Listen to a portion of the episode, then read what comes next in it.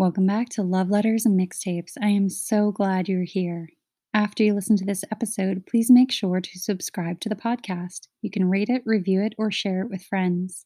And if you enjoy this episode, please consider donating to support this podcast by clicking the link in my Instagram bio at Love Letters and Mixtapes. I see that so many of you are listening to the daily affirmations episodes, and I hope they continue to be tools that you can use for support, encouragement, and strengthening your daily meditation practice. You can find these by also clicking the link in my Instagram bio. I want to take a moment to thank the sponsor of this podcast. Snake River Roasting Company is an organic coffee roaster located in the beautiful mountains of Jackson Hole, Wyoming. And not only do they roast award winning coffees, but their mission and commitment to supporting the rights of women farmers around the world are just incredible. Lately, I've been starting every morning with a cup of their Wild Iris organic coffee blend. And if you're anything like me and you're particular about what you eat and drink and how it's sourced, Snake River Roasting Co. has a free shipping code for you to give their delicious coffee a taste. Head to their website, snakeriverroastingco.com, and use the code COFFEELOVE at checkout for free shipping on all domestic coffee orders. Mom deserves the best, and there's no better place to shop for Mother's Day than Whole Foods Market. They're your destination for unbeatable savings, from premium gifts to show-stopping flowers and irresistible desserts. Start by saving 33% with Prime on all body care and candles. Then get a 15-stem bunch of tulips for just $9.99 each with Prime. Round out Mom's menu with festive rosé, irresistible berry chantilly cake, and more special treats. Come celebrate Mother's Day at Whole Foods Market. Thank you so much for all the listens and the feedback in the last few weeks. I really love hearing from you and learning about how the things that we talk about in this space show up in your life. I am not ashamed to say that it has been a challenging 18 months, and so many areas of our lives that require our attention have risen to the surface. We can ignore them, or we could run around in chaos playing emotional whack a mole or we can meet ourselves where we are. And if you're listening to this podcast today, something tells me that you're interested in exploring new perspectives or new coping methods. And I love that for us. And I say us because I am doing the same thing. I'm right there with you. And the title of today's episode is Our Relationship Status with Our Bodies. It's complicated and I wanted to start this episode with a quote by Beau Taplin. Listen to me. Your body is not a temple. Temples can be destroyed and desecrated. Your body is a forest, thick canopies of maple trees and sweet scented wildflowers sprouting in the underwood. You will grow back over and over, no matter how badly you are devastated. I've wanted to do an episode on this topic for a while now. And I've always hesitated because I felt the pressure and the limitations of the ways in which we're socially sanctioned to discuss our bodies. And in these discussions, it's almost as if the only time we are allowed to speak about our relationships with our bodies is if we're speaking of shame around our weight or anxiety about not being attractive enough. And if you have a body, I can assure you, while those topics are important, they hardly even come close to capturing the full scope of our complicated relationships with our bodies and how that relationship impacts our physical, mental, and emotional health. In so many ways, there's a powerful link between our physical bodies and our pain bodies. And if our body is a barrier to the world, then the world has been crashing up against our walls or our skin since the day we were born. And I think it has an impact on us. And just because the media or culture or society or our family and friends only focus on the correlation between our bodies and either the shame or pride of how we look doesn't really mean that the conversation ends there. That's just the starting point. So, this episode goes out to every single person that I spoke with this week and last week who's in the midst of an adversarial relationship with their body. And anyone out there who has a body and, like me, is just going through all sorts of things with that body. and doesn't feel as if there's space to talk about all the thoughts and feelings and reactions that come up when we're in a complicated relationship with it. If you're one of the people I spoke with recently, I am with you and I hear you. And if you've been struggling in silence, but you happen to come across this episode, I want you to know that I see you and you are not alone. For me, I would say that the last two weeks were a powerful reminder of all the things left unsaid, all the ways that we can feel betrayed by our own bodies, or even feel safe and supported in our bodies, and all the words and the stories that we choke back for fear of being the only one having that experience. You know, we have these fears of being different or weird or not our 100% best selves or really being seen in our imperfection. And I think there's so much to discuss on this topic, so I just want to dive right in. I was pretty self conscious while I was writing my notes this week because I kept thinking about this topic and how I didn't want to alienate my male audience, which makes up about a third of you. I'm surprised by that. I love it, but I'm definitely surprised because the entire world will tell us that only women can have complicated relationships with their bodies, immediately discounting the experience of men, of children, of trans people, or people with different levels of abilities. And I don't believe that. I believe that if you have a body, then you will most definitely have some sort of fluctuating relationship with it throughout your lifespan. And this can show up in so many different ways. It's the grief we feel when our body can no longer function the way it used to, the fear we feel when our body becomes ill, the anger we feel when our body fails us, the anxiety we feel when this failure happens over and over and over again, or the shame we feel when our body just won't function the way we think it should or look the way the world tells us it should. If you have a body, at some point it's going to shift and change, and it's not going to ask your permission. It's just going to happen. And so, having these discussions is important because we have to build the tolerance within ourselves and the acceptance within ourselves to sort of navigate these moments. And if you've listened to this podcast before or you followed any of my daily journal prompts last year, you know that I always like to ask myself questions and drop into my own history to explore any topic. Because our reflex is always to point a finger and look at things outside of ourselves. But most of us are really out of touch with our own truths. Even as the tapes play over and over and over again in our heads, we're really not in touch with them. So, why not begin there? Some good questions to ask ourselves are How was your body spoken about and treated in your family of origin while growing up? How were other people's bodies discussed in your family of origin? What was the relationship between your body and your self worth, sense of safety, boundaries, and autonomy? What activities or experiences bring joy to your body? And what is the relationship between your sexuality, your sexual expression, and your body? And have you ever been ashamed of your body, frustrated with your body, or scared of what was going on in your body? So, if you'd like, you can always pause and jot down a few notes about those questions, or you can always just come back to it at the end of the episode. But I feel as if those are the questions to begin exploring this topic within ourselves. And these questions obviously don't cover everything that we could explore in this topic. In fact, they barely scratch the surface. But has anyone talked about these things with you? Have you ever really thought about these things yourself?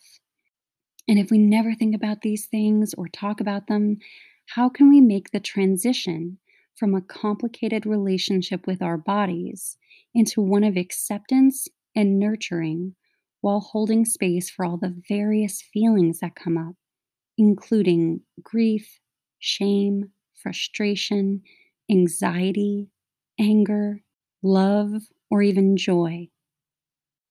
And this has been a very present theme for so many of my friends the last few years, especially with regard to fertility, pregnancy, and miscarriages.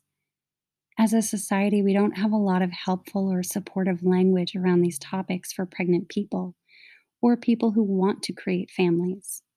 And I've always wondered about that and why we refuse to cultivate tolerance and language around a topic that affects so many people. I'm sure that part of it is that it just makes us uncomfortable. It brings up feelings of vulnerability and being a little too human. And I think of the people in my life who have suffered multiple miscarriages or many fertility attempts, and how isolating that experience can be in a world where we talk a lot about the importance of transparency or authenticity, but what we really want is a perfect final product or the free rein to judge how someone goes about something.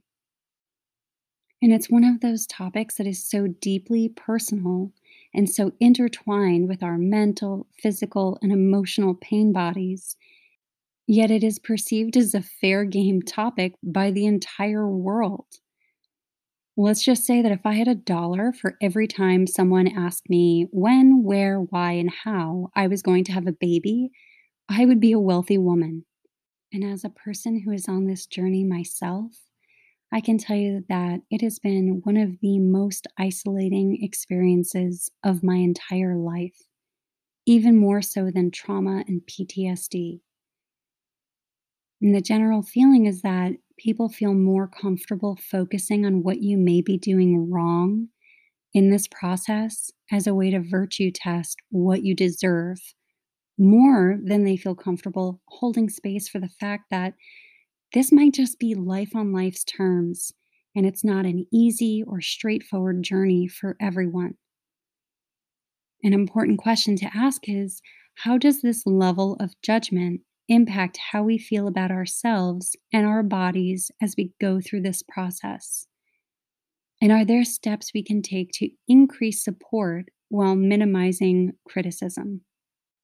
I can tell you that for me, the absolute least helpful thing that someone can do is when they begin to hear about my own journey they immediately start running down the list of things that I could be doing different or better, or options they just assume I haven't looked into. And I can tell you, I have looked into all of it, and I don't need to hear that from anyone. But what would be really beneficial and helpful is to know that I am loved and supported and held up throughout this entire process, no matter what happens. Because my first instinct, and maybe someone who's listening who's going through the same thing, my first instinct is to attack my body and to be ashamed or to feel like a failure or that I've done something wrong. And so when people chime in with any kind of indication that I am doing something wrong or I haven't looked in this one area or done this one thing, it just reinforces those negative feelings and the disconnect I feel from my own body. And so I'm sharing that very personal thing, not because I want DMs from anyone telling me about fertility options, but because I want people out there who are going through it to know that whatever feelings that come up, the big uncomfortable feelings, you're not alone.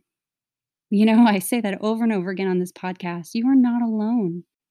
And I firmly believe that if we're having common experiences, that there are common solutions and common coping methods that we can find. And we only find them when we share and we talk about them. So that's what I'm doing. And with that, we can segue into sexuality because it's a topic that we almost never associate with our relationship with our bodies. And right there, that should be a huge red flag and I'll probably do an entire episode just focusing on sexuality. But for today's episode, my thought is how does our experience with sexuality and sexual expression bring us in closer and a more joyful relationship with our bodies? And if sex is a source of stress related to our bodies, how can we support ourselves, cultivate tolerance and acceptance, And how can we communicate those feelings to our partners? And is there a way to co create a more rewarding and comfortable sexual experience through connection and communication? My personal take on this to anyone listening today who experiences any kind of variation of disconnect or shame or discomfort with regard to their bodies and sex is that just based on my own experience as someone who has dated for 25 plus years, is that every single person I've ever been involved with has had some feelings of shame, insecurity, self loathing, or even deep wounding around their bodies and sex. And when these people were willing to communicate it or let their guard down or drop the defense mechanisms, they were brought into deeper alignment and comfort with their bodies and sexuality. And that had a direct impact on the relationship. And if you can't communicate your shame or your insecurities or discomfort or concerns with your sexual partner, then that too is a big red flag because you deserve that kind of space and reciprocation in those types of relationships, whether they're casual or they're long term monogamous relationships. Communication is pretty important, safety is pretty important. So I'm just bringing that up because I don't know that that has been communicated to enough of us. It definitely wasn't part of my sex education, so I always try to sprinkle it in when I'm talking about it. And you know, I'm bringing up this topic and I'm thinking about any of the men who are listening. And I wonder, you know, who is having the conversations with you about feeling safe and secure and confident and connected to your body? You know, where was that discussion? Or did the discussion sound more like, you know, conquests and sexual prowess and being dominant, you know, but where was the discussion around feeling connected to your body and trusting your body and feeling safe in your body? And obviously, that's a question that can come up for anyone listening. But I also thought it was important to highlight groups that are generally discounted from this conversation because it is important. Our bodies have been highlighted all throughout this pandemic in some pretty uncomfortable ways. I've heard so much talk about how everyone gained COVID weight and the extreme polarities of either loving it or people being deeply ashamed for it. There's so much media and discussion around it. Instead of focusing on the fact that our bodies safely carried us through a pandemic, and if we're alive today, you know, we had our lives flipped upside down and we still survived it. I'm not hearing much conversation about this extended experience of fear moving through our bodies so consistently and what that does to us over time. Because I feel that the message is, oh, just suck it up and just deal with it, not pay attention to your nervous system. And here are some tools with how to deal with it. And that leads me into talking about the impact of trauma on our bodies. Bessel van der Kolk wrote a book called The Body Keeps the Score Brain, Mind, and Body in the Healing of Trauma. And he said, Traumatized people chronically feel unsafe in their bodies. The past is alive in the form of gnawing interior discomfort. Their bodies are constantly bombarded by visceral warning signs and in an attempt to control these processes, they often become expert at ignoring their gut feelings and in numbing awareness of what is played out inside. They learn to hide from themselves. I've spoken in a general way about my own experience with life altering trauma and the impact of complex post traumatic stress disorder on my life. And that aligns perfectly with this topic because my body healed pretty quickly after I was assaulted. But my relationship to my body was forever changed. I am by no means attempting to speak for all trauma survivors. I'm just tapping into my own experience and what that felt like for me at the time and what it feels like for me today. During my actual experience of being assaulted, I dissociated. And you'll hear that from many people who have survived traumatic experiences. And the best way that I can describe it is that my spirit or energy or life force, whatever you want to call it, instantly left my body. And I've described it almost like two pieces of Velcro being separated. It was actually shocking when it happened. And this is a response that helps to preserve us during a traumatic experience because we're experiencing too much fear and anxiety and stimulation to function. So for me, it felt as if I was standing next to myself, watching everything happen to me. Now, how does that play into my experience and relationship with my body over the last 20 years? Let's just say I had a very difficult time getting back into my body. That Velcro never quite came back together in perfect alignment. And although it's gotten so much better over the years with a lot of work and a lot of love and nurturing, for a long time, it was very challenging to feel as if my body, my mind, and my spirit were one. And I personally experienced so much confusion and frustration and self loathing about this because I actually lived, right? I survived that traumatic experience and my body had healed. So why couldn't I just make the connection? Well, one, there's no real space to talk about what happened. There was no space for me. I know for a lot of survivors, they say the same thing that the lack of ability to process what happened was almost as traumatic as the actual experience. You know, I've mentioned that on this podcast before. It's not just the trauma that impacts us, it's the way we experience it.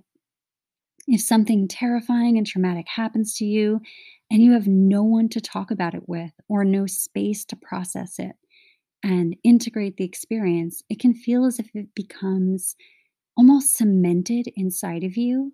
And it's this weight that you carry that also blocks you from feelings and experiences.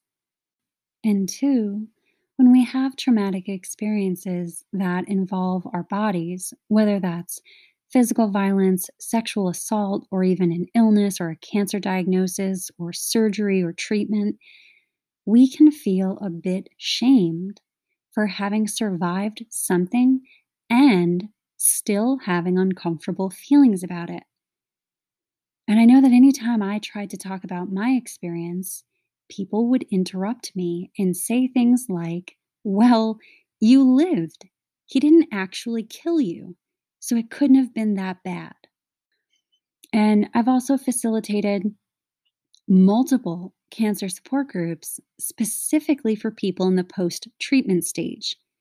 And that's generally people who are less than three years post treatment. And whenever I would talk about how powerful and important these specific support groups were, the post treatment groups, I would always be met with the same questions. How could someone need a support group after they survived cancer? Why aren't they just happy to be alive? You know, insert deep sigh here. you know, like um, there's so much to unpack in just that statement alone. But without going too deep into it, I'll just circle back to the fact that even when a stimulus ends, it's how we experience it that is traumatic. For a person with cancer who has spent two or three years being diagnosed or undergoing treatment, having surgeries, and then more treatment, and worrying if they're going to die every single step of the way, and fearing that their body may never feel or function the way it did, it doesn't just suddenly stop when the doctor says there is no longer any evidence of cancer in your body. For many people, the adrenaline of trying to survive the ordeal wears off, and the feelings that were compartmentalized along the way come flooding in because you're no longer in fight or flight and you can finally begin processing them. And my third thought about this is that no one ever talks about these things. And so there's no language around it or space for connection. There's no room to be vulnerable when we're worried about making someone else uncomfortable by sharing our truths. You know, there's this great quote by Tara Brach, and she says, It's not survival of the fittest, it's survival of the nurtured. And I think about that so much and the impact it has on our bodies and how we process these experiences that we all go through. Part of my complicated relationship with my body after that assault was a realization of just how fragile or vulnerable my body is, just how easy it would be for someone, anyone, to harm me, and how I did not feel safe or connected to my own body. I would look in the mirror and just not recognize myself. Or I would be at work typing something and look down at my hands and my arms and not feel as if they were a part of my body. So, what helped me to feel connected and integrated with my body despite this deeply complicated relationship that I was forced into? And that makes me think of another quote from Bessel van der Kolk. He said, As I often tell my students, the two most important phrases in therapy, as in yoga, are notice that and what happens next. And once you start approaching your body with curiosity rather than with fear, everything shifts. So, what are some practices that support our nervous systems and assist with connectedness and security in our bodies?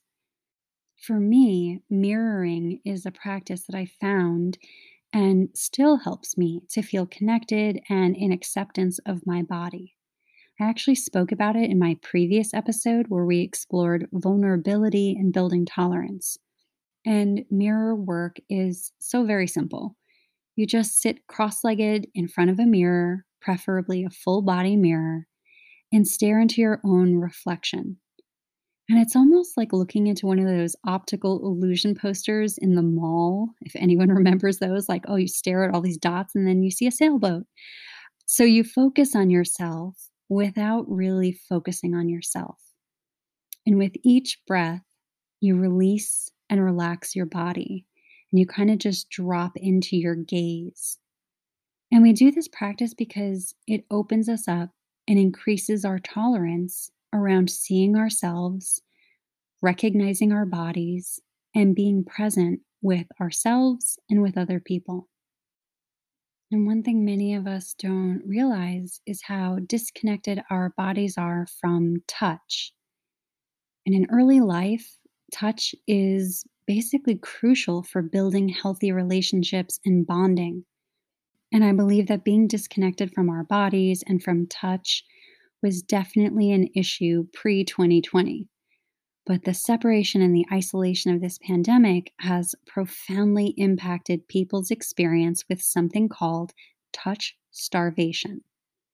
And touch starvation is a condition that happens when you don't get as much physical touch as you're used to, or that you need, or you just don't get any at all. And you crave contact, but you can't interact with others for some reason. So, 2020 and being socially distanced and isolated was definitely a reason. And it's also known as either touch deprivation or skin hunger. So, you can look up all of those terms if you want to research more about it. And the feelings of loneliness and isolation that come up with touch starvation, it can definitely bring up feelings of stress and anxiety and depression. And there was even a 2017 study that focused on how affectionate touch promotes psychological well-being. So this is something that's getting researched. It's not just, you know, me rambling about it on a podcast. You can definitely look into it. But it's pretty much vital that skin to skin contact with other people for mental and emotional health, but also physical health and feeling connected in our bodies.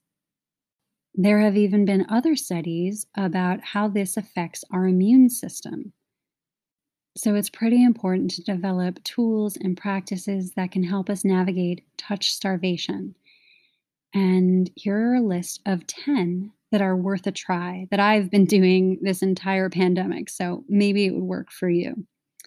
Um, the first one either hugging pillows or sleeping with pillows on top of our body which to the few people who've ever slept next to me know that I do that and it looks weird, but it actually is very grounding and helps me to kind of notice where my body ends and where something else begins, which is necessary for me as a trauma survivor to be able to ground my energy and relax.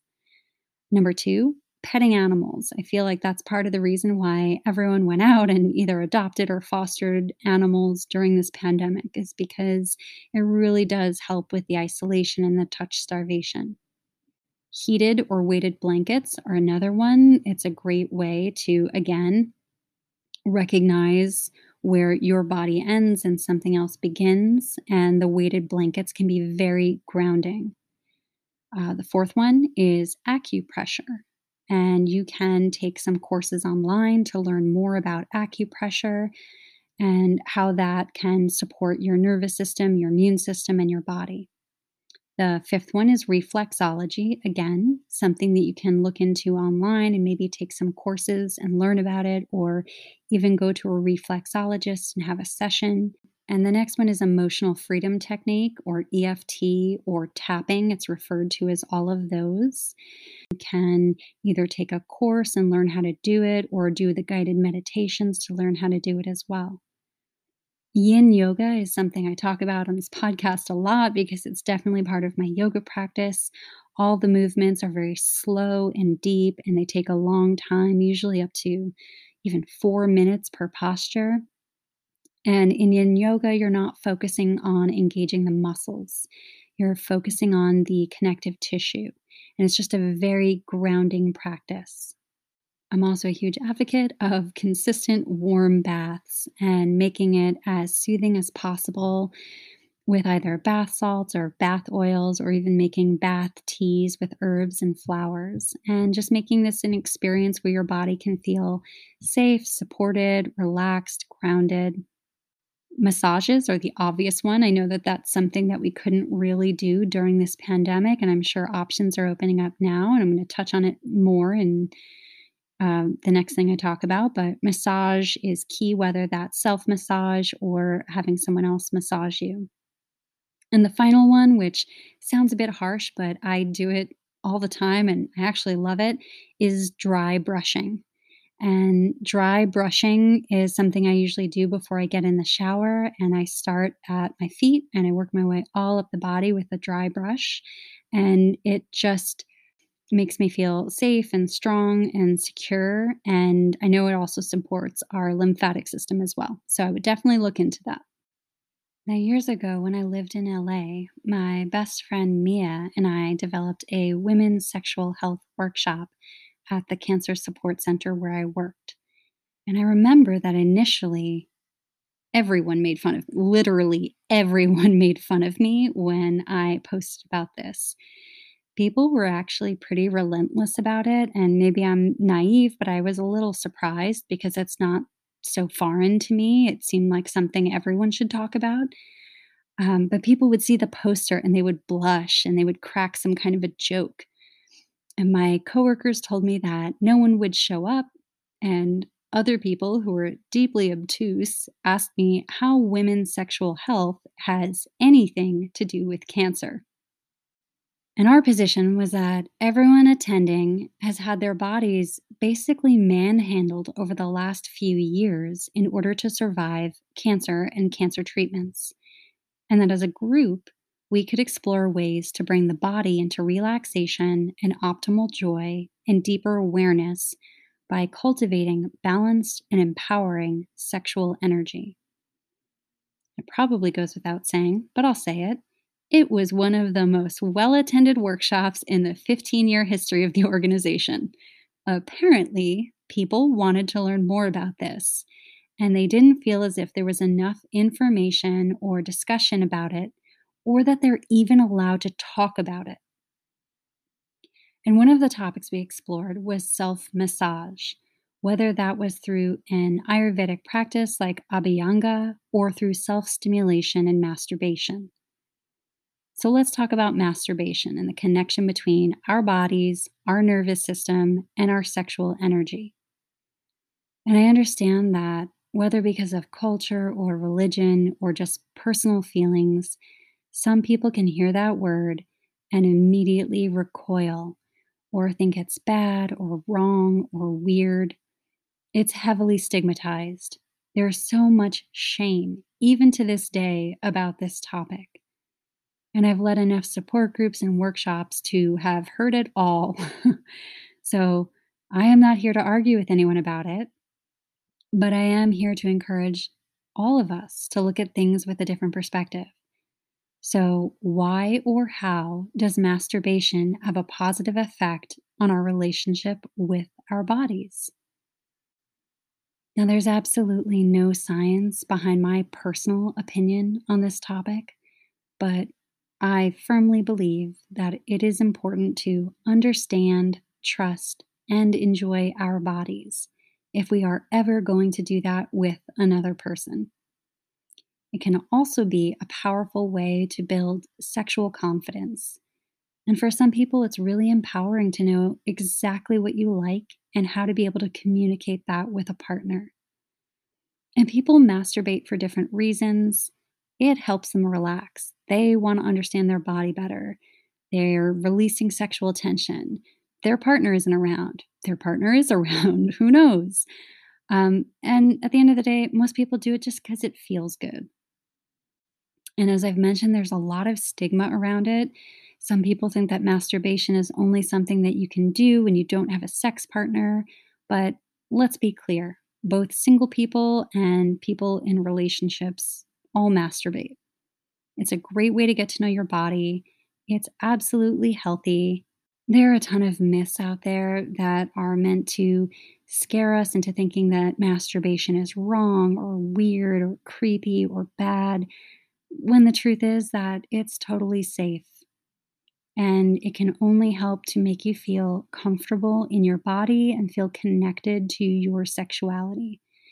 And there's nothing wrong with that, no matter what the world tells us, no matter how much shame is attached to that. You are allowed to enjoy sex and you are allowed to learn what gives you pleasure. And you're also allowed to bring that into your relationship if you choose to. Another practice that I mentioned that I feel is so beneficial is Abhyanga. And that is a form of an Ayurvedic practice that involves a full body self massage with warm oil. I mean, doesn't that sound amazing? And it has so many benefits. It creates a gentle barrier against the outside world, it keeps your skin soft and supple. But it also has a detoxing effect by loosening and pulling the toxins and heavy metals away from the tissues and helping to eliminate them from the body. So, if you're feeling particularly disconnected or not in right relationship with your body, this is a beautiful practice to begin doing in the mornings. When you think about how do we start our days? Most of us just like as soon as we open our eyes, we're checking our phone and checking social media and taking in all the messages of who we're supposed to be or what we're supposed to do.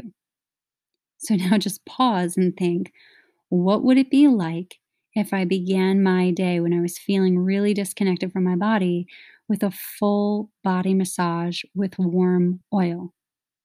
That sounds amazing.